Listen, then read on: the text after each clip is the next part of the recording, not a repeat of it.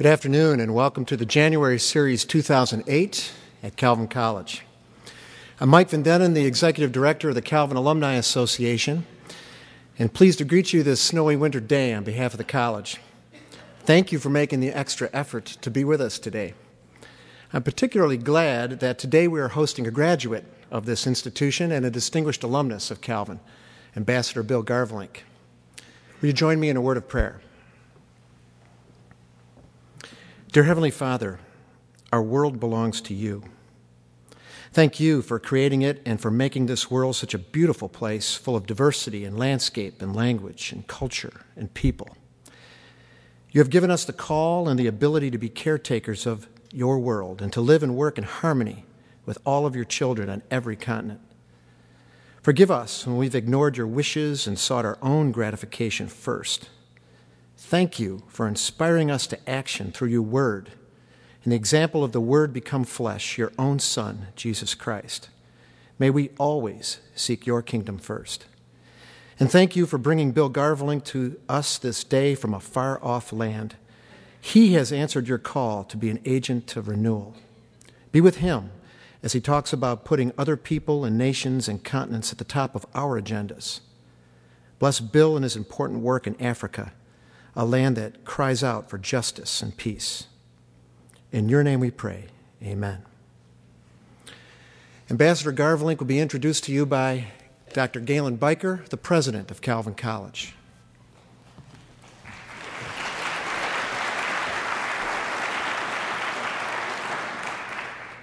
Our speaker today is a man who's tuned in to the needs of others. He served as senior deputy in the the Bureau for Democracy, Conflict, and Humanitarian Assistance for the U.S. International Development Agency. I usually think of as AID, and uh, he did that until May of 2007. In this role, he oversaw major humanitarian operations for the U.S. government, reaching areas devastated by earthquakes, floods, tsunamis, and civil wars. And he was among the first to be notified when such events occurred. When William Garvelink graduated from Calvin in 1971, he began to work in Washington, D.C. Humanitarianism was not on the forefront of most Americans' minds. He received his MA in history from the University of Minnesota and began working for Congressman Don Fraser, where he developed a passion for those in dire need in our world. And after three years as an aide for Fraser, he joined USAID as a Foreign Service officer and has since conducted assessments and directed relief operations worldwide, including Africa, Asia, Latin America, the Near East, Europe, and the former Soviet Union. Most recently, he managed an annual budget of over $3.5 billion for food and non food assistance, a fact unnoticed by most American citizens, but which saved lives of millions of desperately in need and help. His greatest passion is for those in Sudan, where his role went far beyond working out the logistics of supplying food, water, and health supplies for 4 million people. In Sudan, he negotiated with rebel leaders for permission to offer relief where relief workers were often in grave danger. In May of 2007, as Mike mentioned, Bill was named a distinguished alum of Calvin College and reflected on his education for the 400, excuse me, the 900 seniors at commencement. About the same time, he was nominated by President Bush to be an ambassador. And in October, he was sworn in as Ambassador Extraordinary and Plenipotentiary of the United States of America to the Democratic Republic of Congo. After a 30 year career of representing the U.S. government in humanitarian assistance, he is now in his new role and continues to serve with grace and courage as an agent of renewal in God's world. He's going to speak to us today on U.S. leadership in responding to the world's humanitarian crises. Calvin College is grateful to the Christian Reform World Relief Committee for underwriting today's presentation. Please join me in welcoming 2007 Distinguished Alum of Calvin, Ambassador William Garvelink.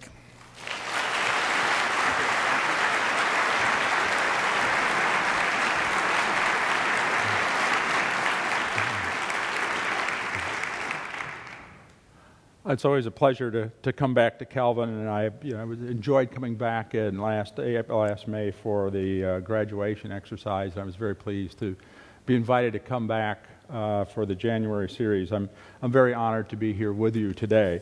Um, I came in from Kinshasa on Sunday. The weather's a little bit different there. It's about 95 degrees and a little bit humid, and uh, it's, uh, there's no snow. And so it's kind of nice to come back home and see snow for a day or two. And then I will be on my way again. I don't have to shovel the stuff, I don't have to, to do anything with it. So it is really very pleasant uh, to be back here. What I would like to do today is talk a little bit about the role of the United States government in providing assistance in international humanitarian crises.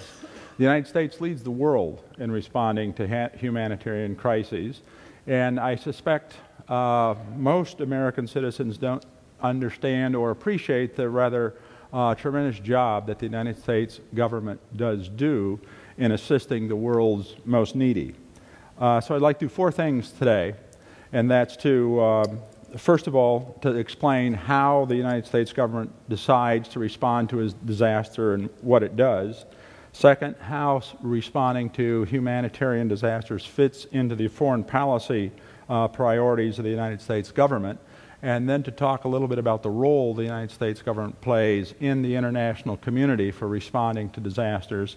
And then I'd like to show a few, a few slides of nine large disasters. The first uh, occurred in 1988, and the, there's a couple, there are a few that are going on right now. And I'll just run through some slides with, with some comments about that.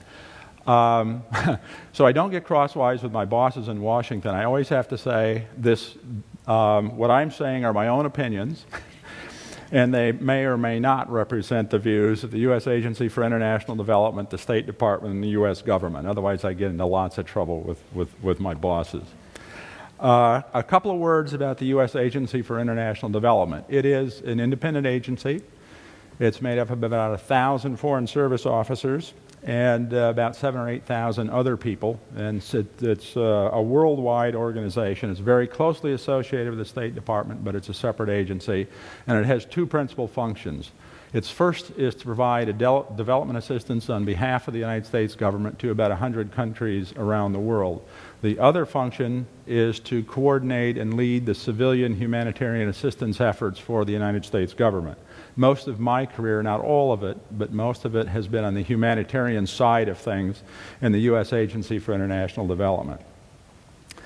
Within the United States Agency for International Development, or USAID, or AID, whatever you want to call it, there is the office that, that responds to disasters, and that's the Office of Foreign Disaster Assistance. Its acronym is OFDA. As we talk, I'll, I'll probably slip into AID, AID, USAID, OFDA. So OFDA is the disaster part of the Agency for International Development, where I worked for, for quite a few years. How does the U.S. government respond to disasters? Two conditions have to be satisfied before the U.S. can provide disaster assistance. The first is that the, the event exceeds the capacity of the local government to, to take care of it.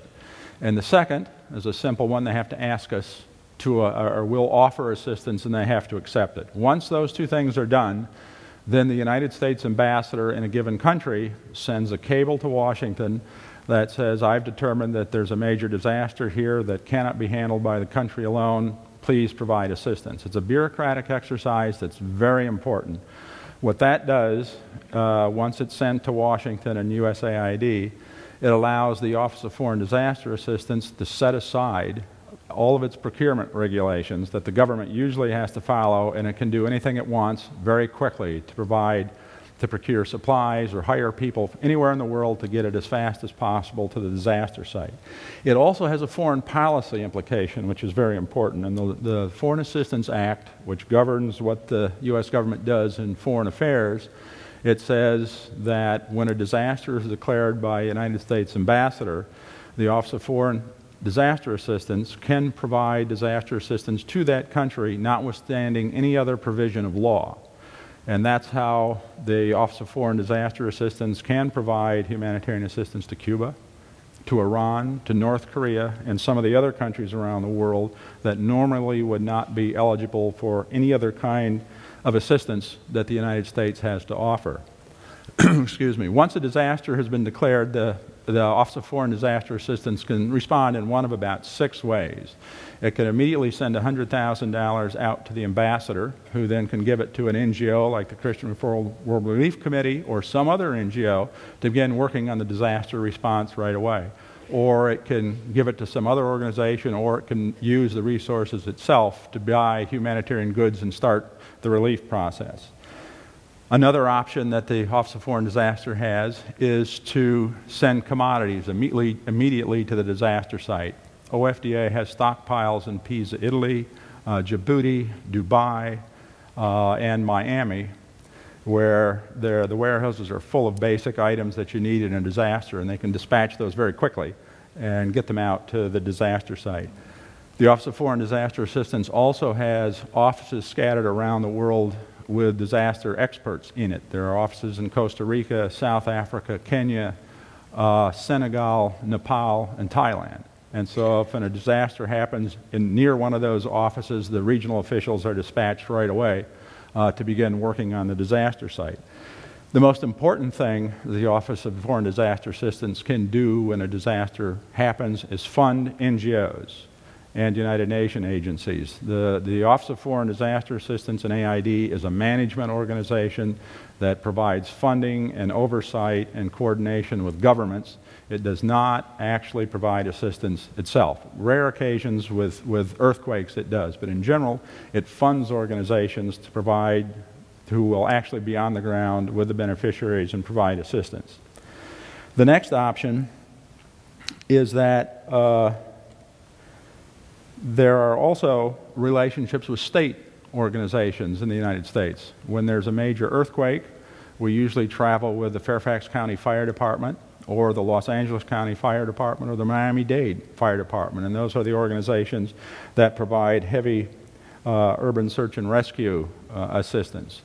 And the Office of Foreign Disaster Assistance has relationships with every federal agency in the government as well. They can pull people from the U.S. Forest Service, epidemiologists from the Centers for Disease Control, public health officials from the Public Health Service, and that sort of thing. So it can assemble people very quickly.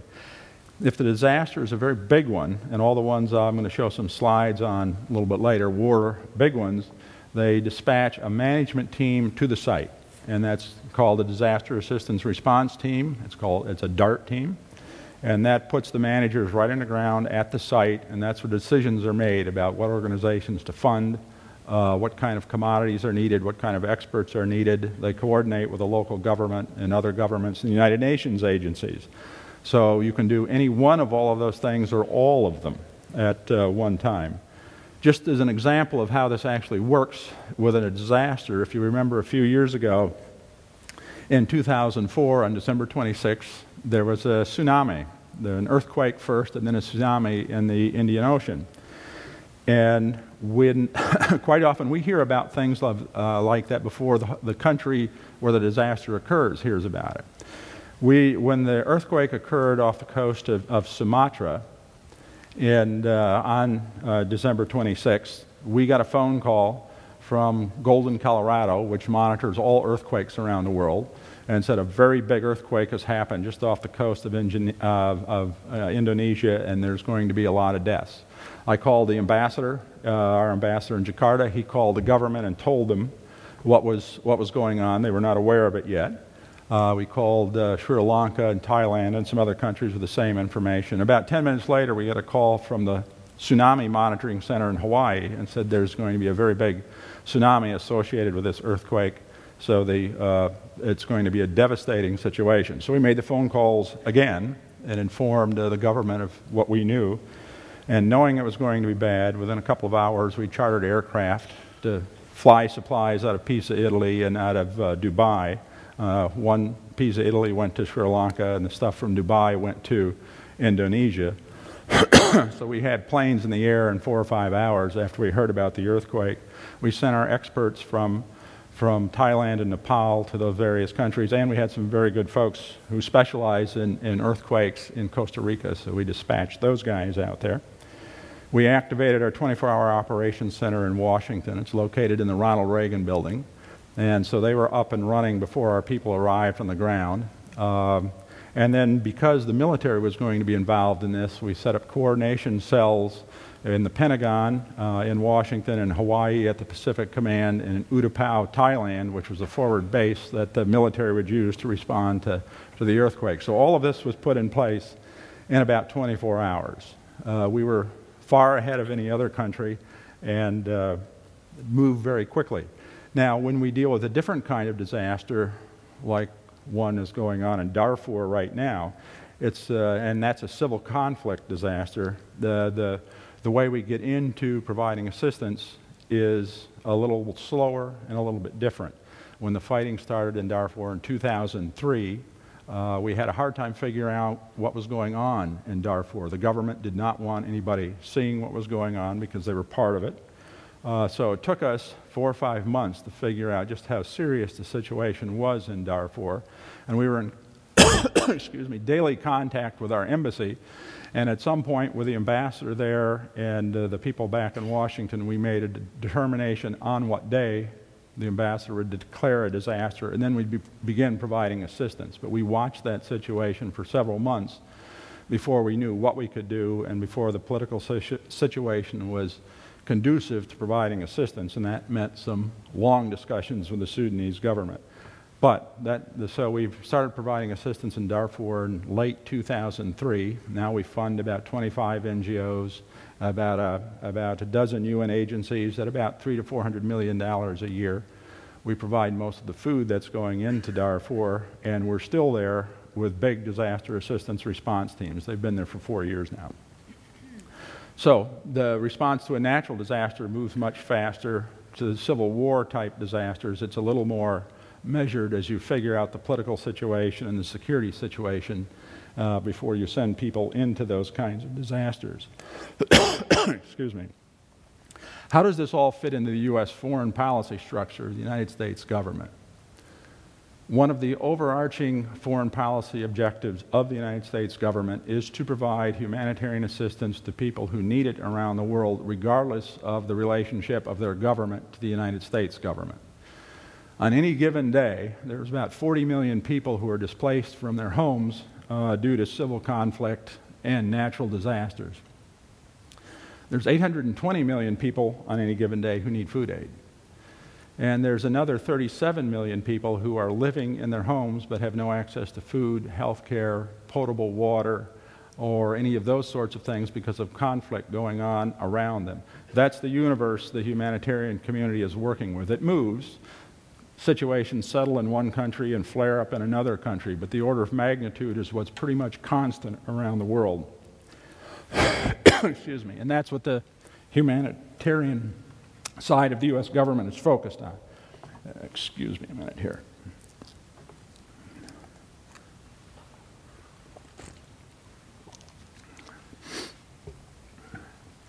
Because humanitarian assistance is a priority for the uh, United States government and a priority for the White House. When we decide to respond to a major disaster, the White House engages immediately, and the interagency process is uh, coordination process is activated uh, within a matter of hours. So there are three levels of coordination that go on in Washington when a major disaster response is undertaken. The first is by the National Security Council, and they convene a group of all the uh, U.S. government agencies that will be involved in responding to the emergency. The main responder is the U.S. Agency for International Development, so we're always present. The State Department is present, the Pentagon, both the civilians, the Office of Secretary of Defense, and a representative of the Joint Staff the Uniformed Service is there. The intelligence agencies are present. the Treasury Department, and of course the Office of Management and Budget that controls the money, and then the Office of the Vice President is always present and then other agencies of the U.S. government as, as required. They meet on a daily basis. Sometimes, uh, when the disaster slows down, they'll meet two or three times a week. After each meeting, the president is briefed on, on what was decided there. At the same time, the U.S. Agency for International Development convenes a task force, and that coordinates with other countries.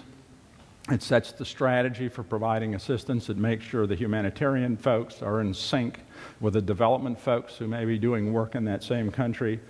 And most importantly, this group coordinates with the ethnic groups in the United States who are native to the country. If there's an earthquake in Pakistan, we assemble the Pakistani Americans and tell them what we're doing so that they know what's, what the United States is doing in the country where their relatives are.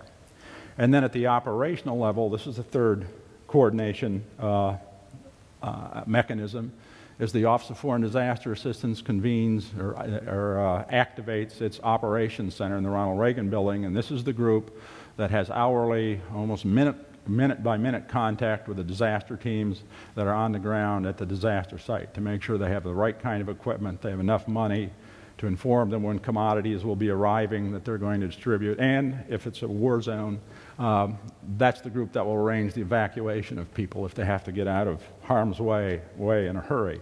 So there's three levels of coordination that go on in Washington continuously while we're responding to a disaster. And then the operational group is the Office of Foreign Disaster Assistance that's on the ground as well. Uh, so that's, that's how the mechanism is set up. If the military is involved, there's a whole set of civil military uh, coordination meetings that are set up from Washington down to the site where the disaster occurs. So it's a, it's a very elaborate system to make sure that everybody knows what everybody else is doing in the government. The U.S. government plays a leadership role in the international community in responding to disasters as well, as well, and it does it in three ways. We provide on any given year somewhere between two and a half and three and a half billion dollars a year for humanitarian assistance. About 40 percent of that is food aid. No other country provides that level of assistance. Um, most of the funding, again, goes to, to NGOs like CRWRC and other ones, so it extends the reach of the U.S. government much, much further than you would think initially. Another way that the U.S. plays a very big role in responding to disasters is there is a group of about 18 countries around the world that um, are the main responders to disasters in the world and the main funders of the United Nations and NGOs. It's basically Europe, the US and Canada, Japan, New Zealand, and Australia. We, as the United States government, are probably the leading nation in, in this group of, of countries in terms of advising the United Nations and dealing with each other and how to develop better procedures and better ways to provide humanitarian assistance. The third way that the U.S. plays a very strong leadership role in the international community is by its reach. We have embassies, consulates, USAID missions in virtually every country in the world. If a disaster happens, we probably have an embassy there, and we can get people to the scene right away. We have an elaborate network of early warning systems for volcanoes, for cyclones and hurricanes, uh, for earthquakes, and for tsunamis that uh, we know uh, what's going on within minutes of when it happens. We also have a famine early warning system, so we monitor crop production and droughts around the world. So we'll see famines coming long before they actually hit, and we can work out how to deal with that with the local governments.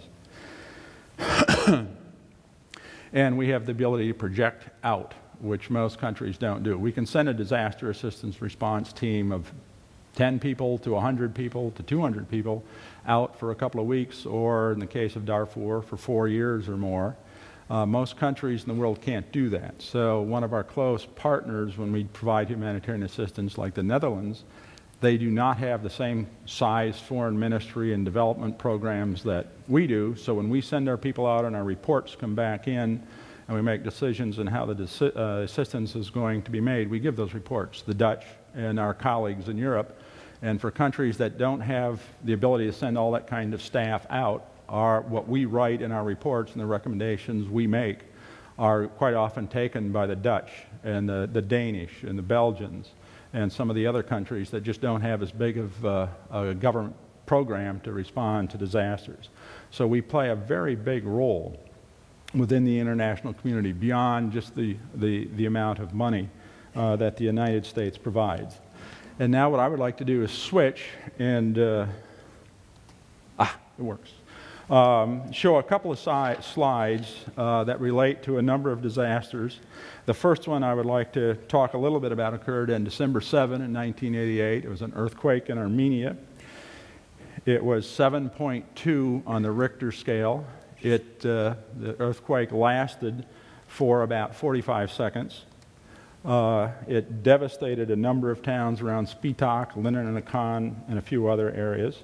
The timing of the earthquake is very important. It, it occurred at 11:41 in the morning, which meant all the kids were still in school and all the, the people were working in factories and businesses. If the earthquake would have occurred 20 or 25 minutes later, it would have been lunchtime. People would, a lot more people would have been outside of uh, some um, pretty uh, earthquake um, dangerous structures, and a lot fewer people would, die, would have died. 50,000 people were killed in this earthquake. We went out with a team of about 50 people from the Fairfax County Fire Department, the Miami Dade Fire Department, and a bunch of doctors who specialized in the kinds of injuries that you would get in uh, an earthquake of this nature. This is a school, or a part of a school, um, where there was a disproportionately high number of children. One of the characteristics you find in an earthquake is people don't want to leave their homes or their sites. Perhaps the remains of loved ones are still under the rubble, but your belongings and things that are important to you, it's very hard to get people to move to camps uh, and away from the dangerous uh, unstable buildings. Just a few pictures of what the earthquake looked like. Um, there were so many dead, and the bodies were being found all the time that coffins were placed on every corner, and people would place bodies in the coffin. They'd leave the cover off for about a day or so, and if no one could identify the body, they'd be taken away. When, uh, when we were there, we found about four people alive uh, during the course of the two weeks we were there. It takes about seven or eight hours to extract somebody. Once, you, once the, the, the search dogs identify a, a person alive in the rubble, you bring in heavy equipment to very carefully separate the rubble so it doesn't collapse on the person who is alive uh, in the rubble. So it's a very elaborate process that takes a long time to pull people out. What they were working on here was a young woman that she did lose a leg, but uh, she was about 10 years old. She did survive, uh, however. This is just an interesting photo. Everybody's, as you can see, is along this building. That's where the lists of the dead were put each morning. As they began to identify people, they have about 7 o'clock in the morning, there would be a new list of people. So uh, everybody came by to find out if family members uh, were were on the list. We actually stayed in the second floor above that, and uh, we're trying to work with the mayor of Leninakan to, to, to, to manage the disaster. The difficulty was the mayor lost 16 family members in the earthquake.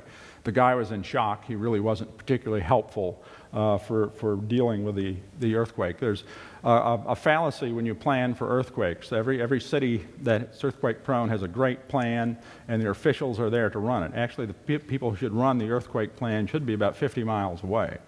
Because nine times out of ten, the folks who are responsible for manage the earthquake and re- managing the earthquake response are killed in the earthquake. You should have people much further away. Another, if you go up a, number of years to 2003, this is uh, the Bam earthquake. Um, a couple of comments about that. This was 6.6 on the Richter scale. It uh, occurred at 5:30 in the morning. Time again is important, and about 26,000 people were killed in this earthquake. Uh, we sent a team of about 120 people out. It was the Fairfax County Fire Department again, and two surgical hospital teams from Mass General uh, in Boston. Uh, just the, sometimes when you go to disaster sites, you don't travel in the best, best of planes. This is a C 130, our last leg of the flight uh, from Kuwait into Iran. I don't know if any of you have been in the military and in the sling seats of a C 130 or a 141. They're not very pleasant. It's kind of cold. There isn't a movie. Um, and all your supplies are, are in the middle there. Uh, this is a bit of a, some of the uh, destruction that went on in Bam. Uh, the place was pretty much leveled. Most of the houses were made out of adobe of some sort, and when the earthquake hit, it, it just collapsed. There was no spaces like in, in uh, Armenia where you could hope to be alive. Everything just collapsed uh, straight down and killed the people who were on the lower floors, which they tend to sleep on the lower floors because they're cooler here and it, the earthquake happened at 5.30 in the morning, so it killed a lot of people that were still at home. Just some various sites. The Fairfax County Fire Department people.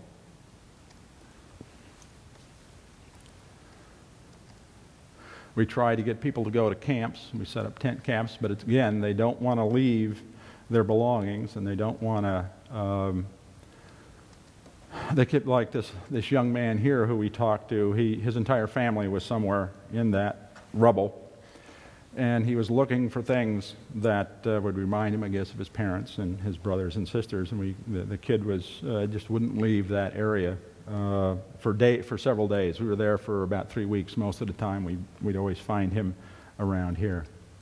That's where the tent, that's where the rescue team stayed. There were three tents, and we flew in two fire vehicles from Fairfax County, Virginia, which we left. It was easier to give them to the local fire department than fly them back, which was kind of expensive. Uh, so it was kind of cramped. It was tents with sleeping bags and cots, sort of one end to the other. We slept in shifts. We didn't have enough tents, and we had too many people. So that's just a, a little bit of what it's like uh, when you send the, the team out there. The Indian Ocean earthquake, which occurred exactly one year after the Bam earthquake, this was on December 26, uh, 2004. Uh, a couple of comments about an earthquake and tsunami. Um, the earthquake happened. It was, it was 9.3 in the Richter scale, one of the most powerful earthquakes ever recorded. Most earthquakes are over, excuse me, in less than a minute. This earthquake went on for 10 minutes. Um, when it happened, it raised the floor of the ocean where the earthquake happened by several meters.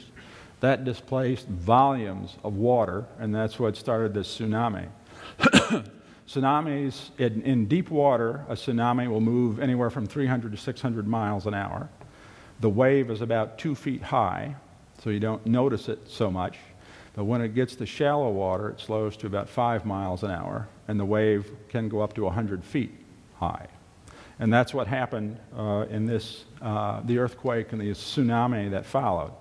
So, by, excuse me, by the time we knew that a tsunami had happened, it had already hit this place, uh, Banda Aceh, which is the northern tip of Sumatra in, in Jakarta.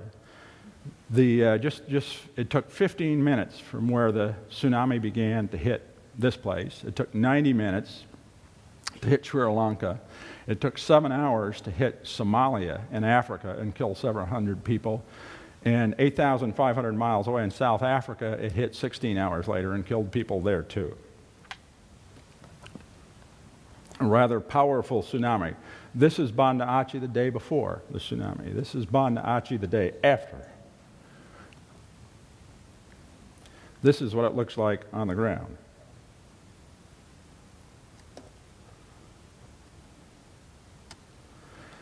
At the time the, the earthquake happened, the Abraham Lincoln and the rest of its battle group was uh, passing through the region uh, on its way to Iraq to take up its post off the coast of Iraq. So for three weeks we had the helicopters of this uh, battle group, which moved the assessment teams in and out and flew supplies in and out and uh, evacuated the wounded. And it's a, that's about the amount of time you really want to use the U.S. military you, for about three weeks, and that gives the civilians time to charter aircraft and helicopters because it's much cheaper to use commercial helicopters than to use the, the U.S. military. They don't come for free. Uh, uh, you have to pay for them. So AID is, is stuck with a bill quite often. And they're much more expensive than civilian aircraft. The last natural disaster, like the, oh, and this is Sri Lanka, just the tsunami threw a boat up into the trees on one of the islands. The next earthquake I'd like to talk a little bit, or next natural disaster I'd like to talk just a little bit about is the Pakistan earthquake that occurred in uh, 2005, October 8, actually. This one was 7.7 on the Richter scale. It was a powerful one. It occurred for only about 30 seconds. 73,000 people were killed, about 4 million people were left homeless. Uh, it occurred in the northern part of Pakistan, which is very mountainous with very narrow canyons. So it's, uh, there were villages all over the place that have never been seen again. Landslides occurred on the sides of the canyons, and just entire villages disappeared that uh, no one has seen since, any of the houses or any of the people who lived there. This is uh, Muzaffarabad, which is 60 kilometers or 60 miles north of Islamabad. This was a, a hard hit urban center. Um, the, the the stress, as you can see from the gentleman here, that people are put under as they try to find ways to cope with what they've lost and, and where they're going to go next is rather uh, dramatic. This is a little bit closer look at what the, the earthquake rubble looks like. We tried again to get people to move away from the unstable structures and move into camps. It's very hard to get people to do that. Uh, we tried in all sorts of ways to move supplies out to the rural areas to get into the canyons and into the areas where most of the people were. We used the, they're known as jingle trucks in Pakistan. The, the local drivers decorate their trucks rather dramatically. And so the stuff was being flown in and then loaded on these trucks and driven up in the interior. Again, the U.S. military became very helpful. Uh, their heavy lift helicopters came from Afghanistan for three weeks.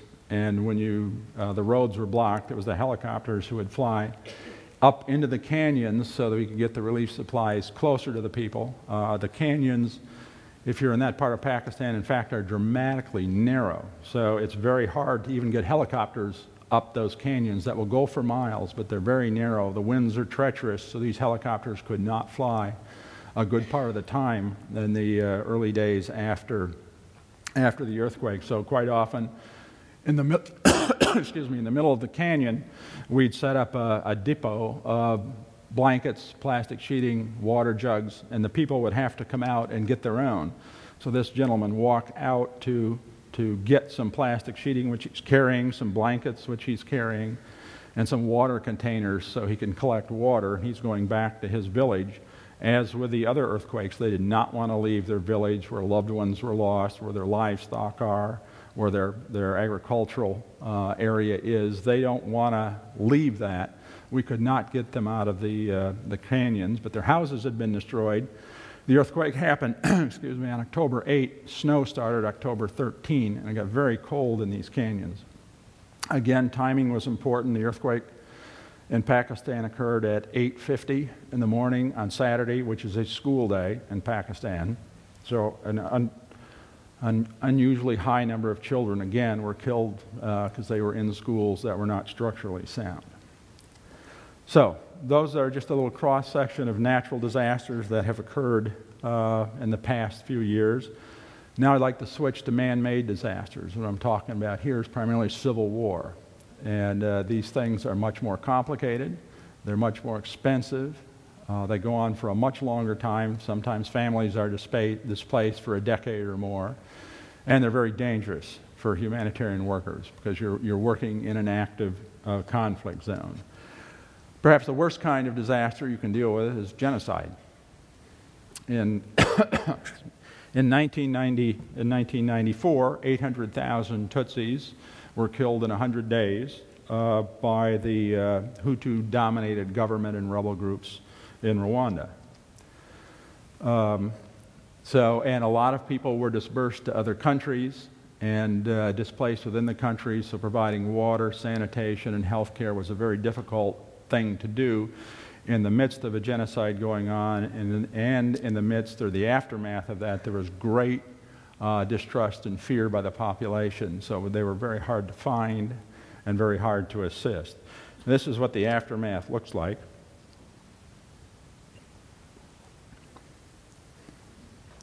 we never thought our food bags uh, that we provide food to people in would be used to, to hold and, and transport human remains. A lot of people think, uh, when they think of genocide, they think of Rwanda and they think of Africa. Uh, I think it's important to keep in mind that this occurs everywhere in the world. It's not unique to Africa by any stretch. At the same time, the genocide was going on in Darfur or in uh, Rwanda you remember there was a war going on in the Balkans. This is a town in central Bosnia. If you look at the square, the entire area has been destroyed. If you look at the lower part of the corner across the wall, there's a, a house that's perfectly intact. And if you look at the top part of the screen, there's across the street, the houses have not been damaged.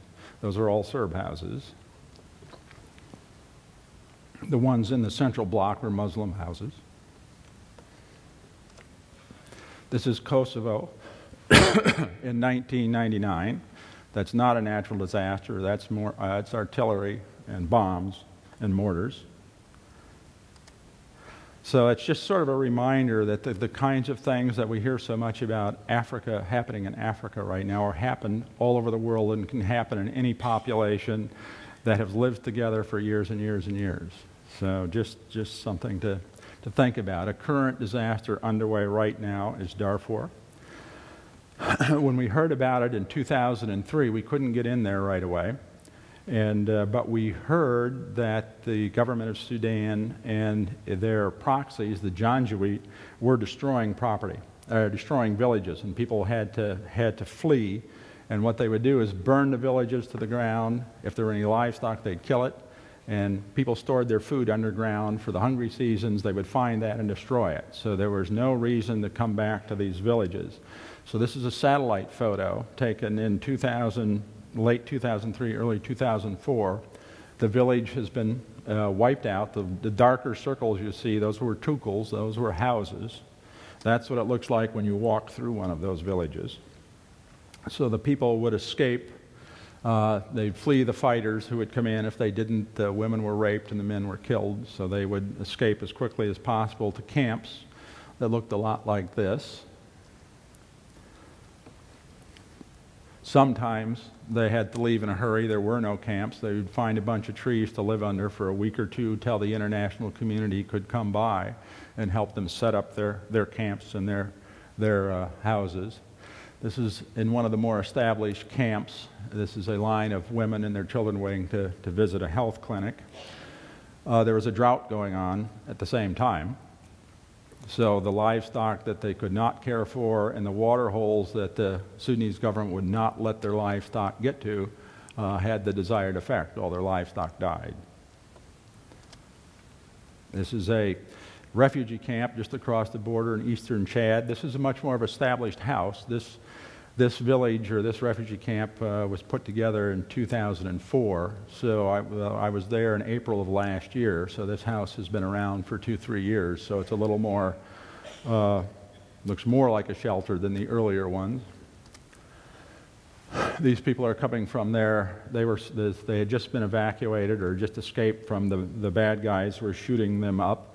Uh, if you, can see, you can't really see, but in the trees, they, that's where they were living. They haven't had time to establish a camp yet, and they're walking across this little opening to collect their month's ration of food, which is usually too much for a person to carry, so you got to use a donkey to take, take it back to the woods um, where they were living.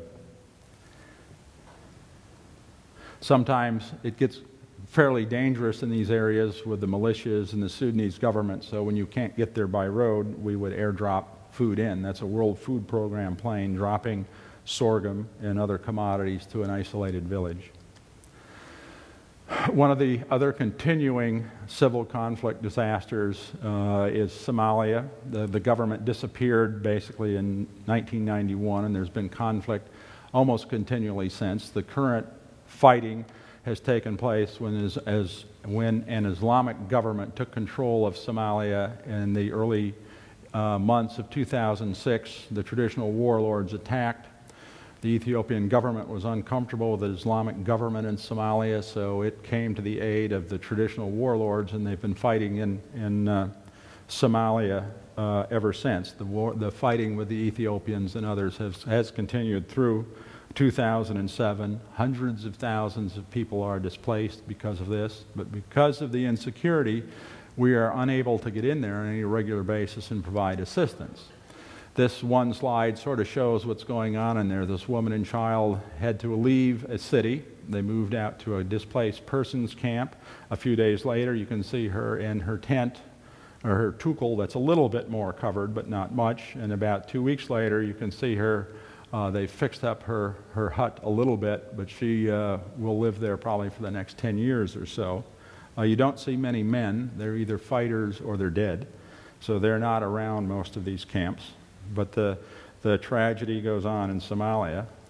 Now, I'd like to conclude with just a couple of comments about a place that's uh, become more important to me in the past couple of months. This is where I live and work, the Democratic Republic of Congo. Fighting has been going on there since, in the two eastern provinces since 1996. There are about 4 million people who require assistance. There's a million and a half displaced people. Since 1996, about 4 million people have died. Um, approximately 500 to 1,000 people die every week in the eastern Congo. This is by far the worst humanitarian disaster in the world today. It doesn't get a whole lot of attention, not like Darfur or other places. This is a tremendously difficult uh, situation. There are displaced camps all over the place. This is very near a town called Goma, which is a provincial capital. Uh, it's uh, just across the border from Rwanda. This camp was set up in 2000. It, uh, it's not any better now. I was there a couple of days or a week or so ago. It's gotten much bigger. This is what camps begin to look like in the eastern Congo. This, this hut was just set up uh, a few days before. It's made out of bamboo. They're putting mud along it to waterproof it and insulate it a little bit more. They'll use anything they can find to cover because it rains every day there.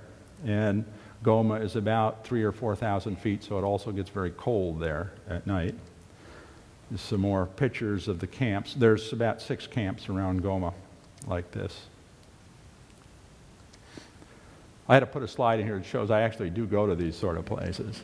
This is the camp that I had just shown. This is a supplementary feeding center. Each of these kids get one, uh, one additional meal a day. Uh, they have to get it and eat it here to make sure that they actually do get it. Adjoining this room, this is a therapeutic center. These kids have to be fed individually about six or seven times a day. These kids are severely malnourished. Uh, most of these kids probably are not living now. Um, 400,000 people were displaced in that province in the past year. They had escaped the fighting that was going on between rebel groups and between rebel groups and the government. And when they leave, they have to leave in a hurry. This group came into Goma when I was there a week or 10 days ago. They have moved three times to escape the fighting. And so they left their original home and they moved twice and they've walked for two days to get to Goma. This is all they have as, as they move into the camps that we were just looking at. Uh, they've lost absolutely everything. It's just what they can carry on their head and walk with. So when you hear about uh, hundreds of thousands of people being displaced by fighting, this is what it looks like. They're walking down a path as far as they can go with everything that they have that they can possibly carry with them. And uh, with that, just a couple of, of, of final comments. That's just a, a, little overview of natural disasters and civil conflict disasters that the United States government responds to when the U.S. NGOs uh, actually do the real work on the ground. Um, I think we can very, be very proud of, of our government for, for what they do, and particularly of the American NGOs for what they do. They're the ones who are really on the ground providing the assistance and in harm's way. Again, it's like CWRC and other organizations. They're the ones who do the hard, hard work and the heavy lifting. Uh, those of us in, in, AID and the Office of Foreign Disaster Assistance just fund them. We coordinate with government and we sort of do the easy stuff. It's the, the NGOs who do the hard work uh, on the ground. Uh, thank you very much.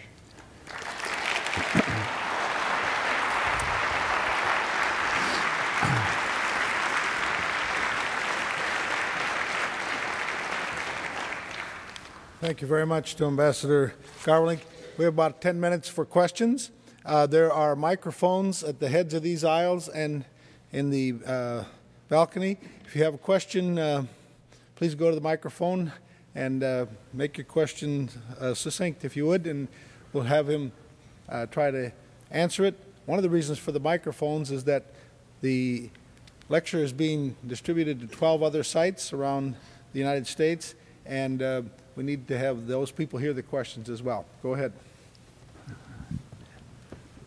Ambassador, thank you for being here. Mm-hmm. Um, I have a question, a broader question, and a smaller question. Smaller question is didn't know if you were going to comment at all about the peace talks that were supposed to be signed today in Goma. so, and then I like that laugh, so you may want to ignore that question.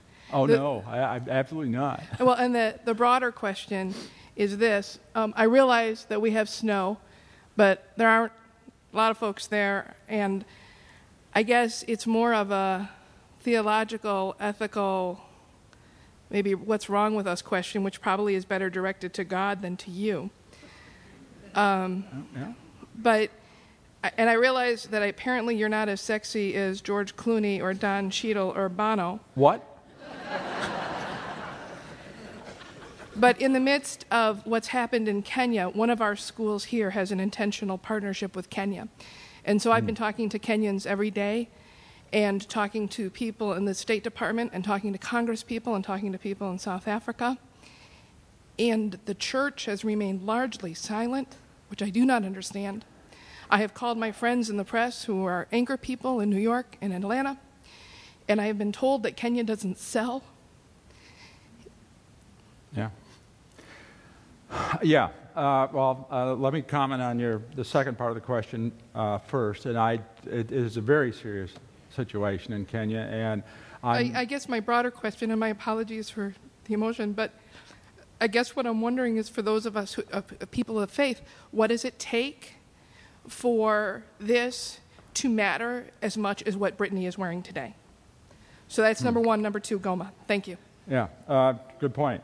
Um, I share your frustration with um, how you get attention for uh, humanitarian crises. The big one, of course, like I said, is in the Congo, and we can't get people to pay attention to that. It's, I don't like to compare disaster settings. That's really unfair to the people who are suffering. But the biggest one in the world today is the Congo, and we have not been able to get people's attention, just like in Kenya. So I'm not sure how you do it. I hope to meet with a number of members of Congress uh, in the next few days and help uh, move that along. Just a, uh, an aside, because I don't really know the details that, that, uh, of, of, what's going on in Nairobi and, and in Kenya right now, but the impact not only on Kenya, it's rather dramatic for the Democratic Republic of Congo and for Uganda and Rwanda. Fuel prices have jumped up by 30 or 40 percent in the eastern Congo. Food prices have doubled for people who can't afford it anyway. Uh, most of the food and the um, fuel comes through the port of Mombasa in Kenya and in transits Kenya. And as long as the instability is going on there, it was having a dramatic economic impact on, on the country I work in and in Rwanda and Burundi and uh, Uganda as well. So it's the impact, and that's why I'm a little puzzled as you are why, why more, more attention is not being paid it's not just the country of Kenya, it's having a, a, a great effect on Central Africa and the Great Lakes countries in the, the middle of Africa. To switch to your other question about the peace conference, it is the one thing I've been working on for two months in the Congo uh, with, with the government and with uh, the, the UN peacekeepers. And uh, the last report I had a couple of hours ago from talking to the embassy is that by the time we're talking here now. Uh, there, hopefully, a peace agreement has been signed between President Kabila and General Nkunda, uh, the uh, Tutsi rebel general who was operating out of uh, northern Kivu. So the agreement was supposed to be signed yesterday. There were some last minute glitches. I think it was probably signed a couple of hours ago there, and they're seven hours ahead of us there. Um, but I haven't had a chance in the past two or three hours to talk to the embassy to find out for sure. I've, I've, seen the draft of the statement that, that Secretary Rice is going to make if uh, the actual signing had occurred, and I've seen some draft uh, newspaper articles from Reuters, New York Times announcing the peace agreement. But I have not heard from my embassy that it has actually been signed yet. It will be the beginning, I think, of peace in the East if it is actually signed. But I've, I've been around long enough to wait until I see the signatures on the paper before um, talking too much about it. Okay, we have some other questions here, but I'll take one question from a remote site in Troy, Michigan. Questioner asks, why is your office able to respond so quickly while FEMA was so slow and disorganized in responding as in Katrina? Well, I think that's one I'll, i probably won't say a whole lot about. Um, uh, responding to disaster, all I will say, though, is responding to disasters in the United States is a much more difficult and a harder process to do than, than dealing it in other countries of the world. And I frankly would not want to be uh, charged with doing that sort of thing in the United States. Um, the demands are much higher, the, the speed of communication is much greater, and it's just a much harder thing to do. Um, FEMA had its problems. Uh, we actually provided about 60 people to work with FEMA um, and coordinate the uh, humanitarian assistance and, and, supplies and this sort of thing coming in from overseas. So we were actually very engaged uh, in what was going on, and we activated our operations center and coordinated the arrival of all uh, international commodities and uh, search and rescue and specialty teams that came in from uh, 20 or 30 countries around the world. But it was a very difficult thing to deal with, and um, I don't know what to say. I, we were all a little amazed. You've spoken about um, humanitarian assistance. Um, that can be done in a very apolitical way. People are hurting, we can step in, we can help. Mm-hmm. Um, I'm wondering if you could comment for a couple moments about development assistance and whether politics gets into that too much. I'm thinking in particular of, of the Congo right now and of uh, assistance there. Um, can the U.S. give assistance and not have, not have strings attached or implicit with it? Well, it's hard to do. Uh, I think you have to separate the humanitarian assistance, which, which the United States government can do uh, in a, a, relatively apolitical way. Um, the development assistance account is very different, and that's tied much more directly to foreign policy activities in a given country. And as our relations with a country ebbs and flows, so does the development account uh, in that particular country. So the development assistance count is a very important uh, element of our bilateral relationship with a given country. The humanitarian element is, is different and it comes in sometimes for extended periods of time but it comes in in a very uh, different sort of way. It does not have strings attached. Uh, you know, when you're into the development program, you're tied into the Ministry of Health and you're tied into the Ministry of Agriculture. You're working with the IMF and the World Bank. You're discussing large loans and enormous amounts of money. And it's virtually impossible to do that without, uh, that has got to be, I think quite rightly, linked into the foreign policy objectives of the United States government in that country, and by its very nature, it's much more political. So it's, it's very hard to do the development side of the equation without getting very involved in politics. It's much easier to work on the humanitarian side, uh, where that is much less of a factor. That's not a clear answer, but. My question is kind of a follow up on my colleague's question a moment ago. Um, I hear very little discussion, and I wonder why not, of whether we should make it as a goal in both the humanitarian and the development efforts of the United States to work for a less unilateral, more multilateral, more collaborative approach. Uh, certainly, you, you, you have issues of, of timeliness and, and immediate response, but wouldn't we gain a great deal in both the immediate humanitarian and long term development aid if our efforts were seen clearly to be decoupled from American foreign policy and military policy and clearly aligned with a coalition of nations, whether through the UN or through other bodies.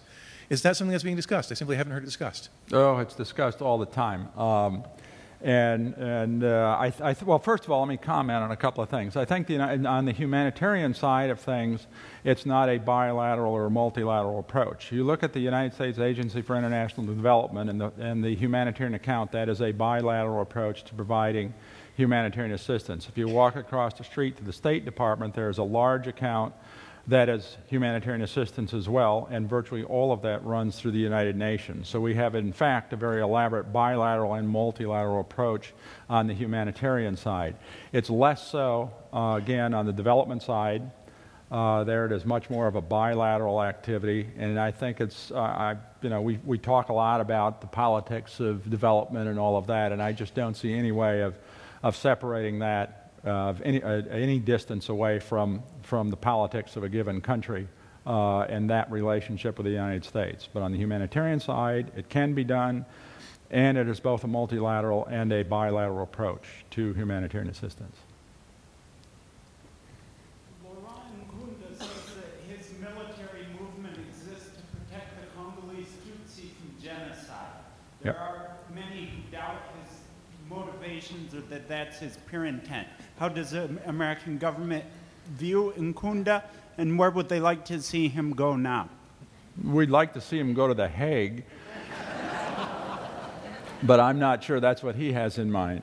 Um, yeah, his, his justification for existence is he's a Tutsi. He's protecting the Tutsi population from the FDLR or the Interahamwe and ex-FAR who have left Rwanda and moved across the border into the Congo. And that is a um, concern, but I don't think it's a legitimate one. Um, uh, Mr. Nkunda is becoming very wealthy with diamonds and other sorts of things in the territory he controls.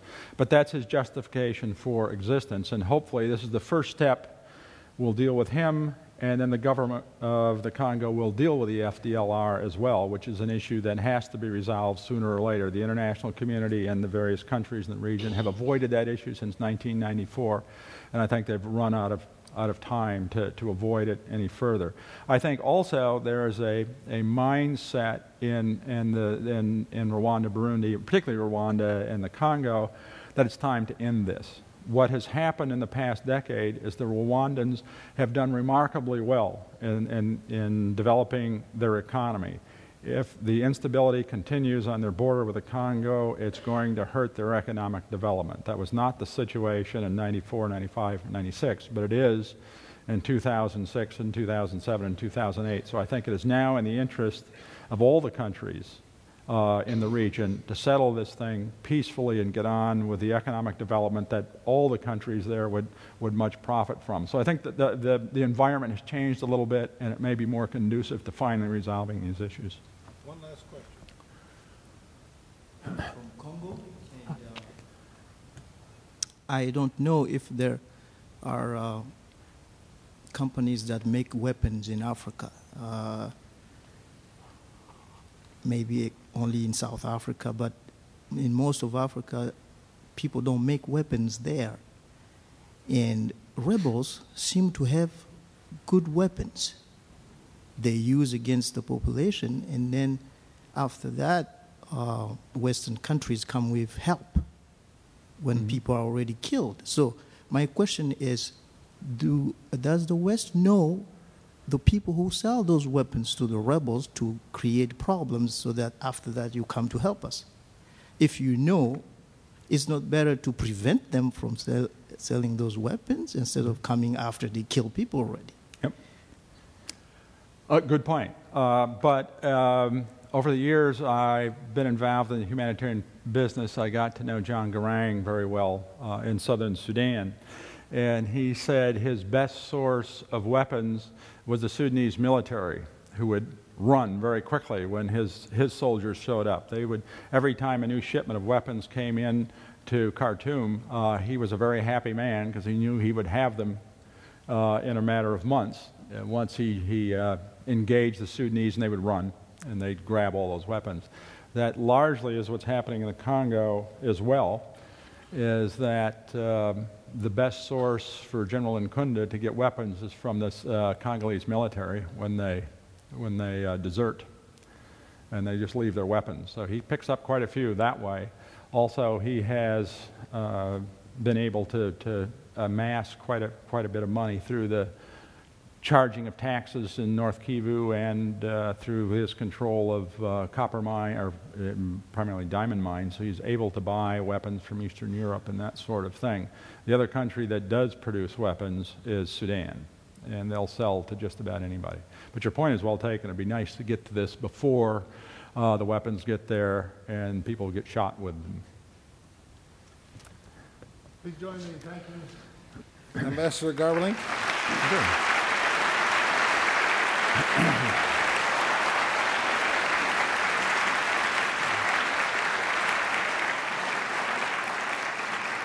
Again, we'll thank the Christian Reformed World Relief Committee for sponsoring, and the ambassador will be able to be met briefly in the West Lobby uh, if you have a comment or question. Thank you again.